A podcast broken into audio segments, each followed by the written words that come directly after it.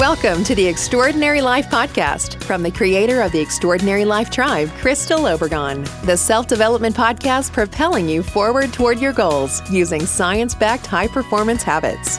Reach the next level in your physical and mental health, see new heights in your relationships, gain clarity on your purpose, and live your extraordinary life. Welcome your host, writer, speaker, and coach, Crystal Obregon. Hi there. This is Crystal from Crystal Obregon Coaching. And today I'm going to talk about a topic that I would say all of my clients have to some degree or another. So when I first start working with women, actually, really, even before I start working with them, I have them fill out a questionnaire and it goes into looking at different areas of their life and rating how they're doing on them, and then also talking about specifically what are the major stressors um, or challenges that they're struggling with. And I do have women from all different backgrounds. Some are stay at home moms, some are completely out in the workforce, some aren't moms at all. And some are in between. They have their own businesses or their own passions, things that they do outside of their everyday life. So, the biggest thing that people really struggle with is overwhelm, whether it's overwhelm at home, overwhelm at work, overwhelm in their business, or what they're trying, whatever else they're trying to do. And so, I thought I would share a few tips about what what you can do to get through that overwhelm because when you're overwhelmed you probably aren't taking action. You probably are frustrated on the probably you get grumpy sometimes. You're probably not moving towards your goals. So i'd like to share just a few of the important things to getting through the overwhelm so, first off, a lot of it really has to do with clarity. And that's why in my group program, we spend a lot of time, probably a couple months, just really diving deep into becoming clear on who you want to be, what's important to you, what you want to be doing with your life, what you want in your life. And so, the first thing that I recommend doing is to really list what are the major projects that you have going on in your life. And I limit it no more than three. It's really hard to focus on more than three big major projects. And whether it's work, business, life, it's really hard. So, um, so listing those out, write them down one, two, three in a column, and then underneath, write down all the things that you need to do to accomplish those projects. And and just be detailed and really just limit it to those three projects what you need to do. You'd be really surprised exactly how cathartic it really is just to get it all down on paper. This isn't a to-do list. This is actually this project. So it could be it could be a combination of things. It could be you're trying to get in shape and these are the things that you need to do. You need to exercise three or four times a week. You need to be sure to have good food in the house and a plan for that those kind of things. And then it could be something with work. So for example i'll use me right now for example because one of the reasons why i'm writing this article is because i've been experiencing some overwhelm this summer because i have it feels like a million things going on.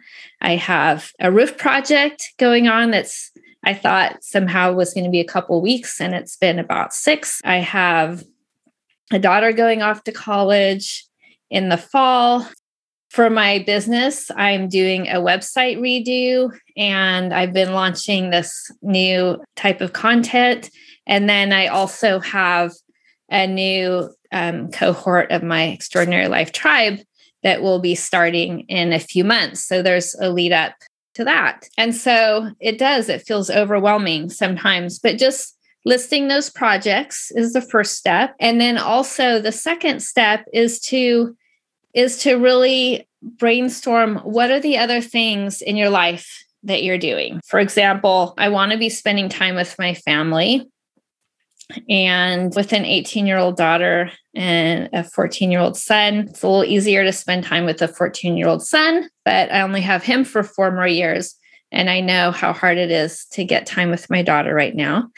And and I want to exercise and honestly that's been not as much as i wanted to and it that has its effects and I want to eat well, me and the family, and I want to have a clean and tidy home.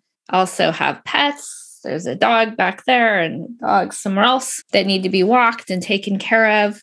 And I want time with my husband. And these are, and I want to be doing my business and I want to make sure there are all these things. So, brainstorming those things as well so that they're on paper so that you can see what it is that is overwhelming you. And then the third step is to take that time and really decide what's most important to you. So, this is a big one. It might seem easy, but it's really important. What's most important to you, not to other people, not to societal norms, not um, not what other people think you should do, what you think you should do, what your mom thinks you should do. What are your priorities? So, for example, is spending time with your kids or other family important? Can you combine any things, any of the things? For example, one of the things over the last year and a half, my husband and I have started mountain biking together again. And that's what, that's how we met. But somewhere in the, you know, thing with kids and it didn't happen right away, it fell off for me. So that's been something that I can do with my husband. Sometimes my son comes along too. That's been a little bit less as he's getting older. And then, of course, maybe you go for a hike with your kids or your partner. Or for me, I take my dogs for a walk and I can get a long walk in them with them. That's awesome. So figuring out what's really important. And sometimes I'll get into it in the next time one of the next steps. But fi- just figuring out actually what's important to you. And then in that also is what can you say no to? So school you may or may not have kids or school age kids but this is just an example. School is starting up for a lot of kids. Seems super early to me. I have a few more weeks um, until my son starts, and still it's early.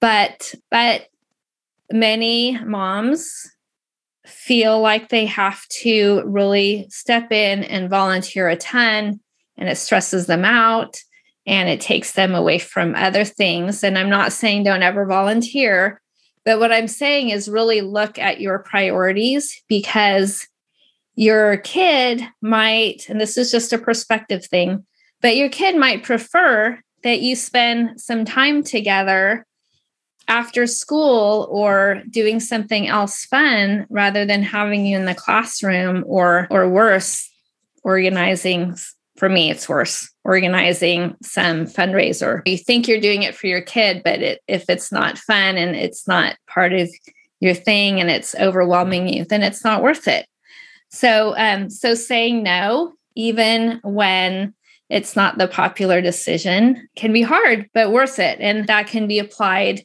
to your work life as well. And it goes into, I should do a, a whole other post on boundaries but but i have clients that also struggle to say no. If you're struggling to say no at home then often it's happening in work as well. And holding those boundaries so that you don't get overwhelmed so that you are bringing your best and doing what you're supposed to do not what other people are supposed to do so it's totally different for everyone that's why it's important for you to decide what your priorities are and then the fourth one is figuring out how planning can can really streamline. For example, I'll use this example because it's one that comes up a lot for women and not everybody, but for a lot of women is is meals because we're often and again not always um, we feel responsible for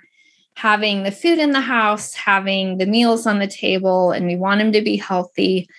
And, and then there's the cleanup that goes along with it. There's all those things and the shopping and everything. So figuring out can you plan those? And I'll put a link I use, and I'm not always great about it, but when I am, it works really well. I use a meal planning app called Real Plans, and I can put in everything like things we like, things we don't. My son's a vegetarian, so I cook vegetarian at home. And I can put all those things in. I can put how many meals I want to plan for. And then it, it basically spits out the recipes and the grocery list to go along with it. And if you're in an area that has Instacart, you can put the list over to that and get your groceries delivered or pick them up. There are all these things. This is just an example of something that you can do. And yes, when I first started, it felt like it took a little more time.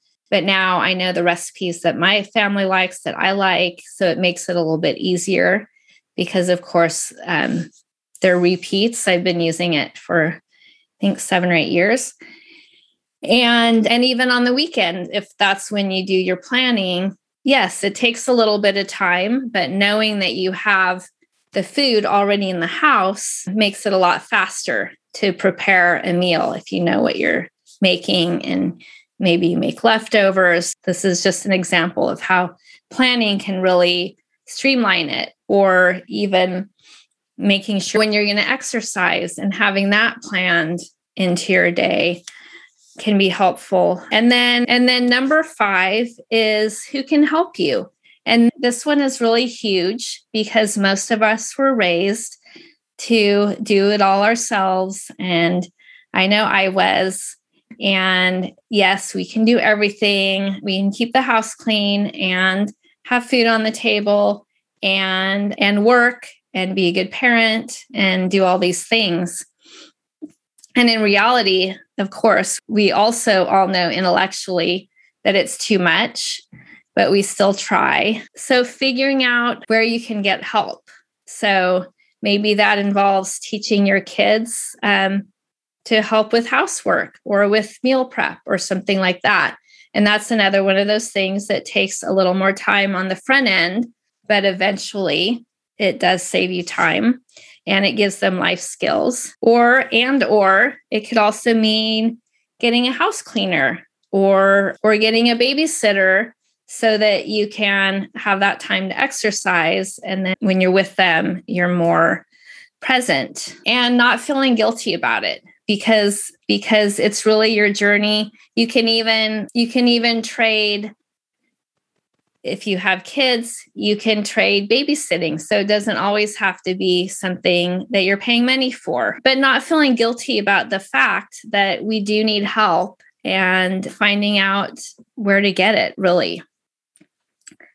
And then part B of this, or maybe it's another whole whole tip, is really yes, this is the most important part is getting input from others that you trust.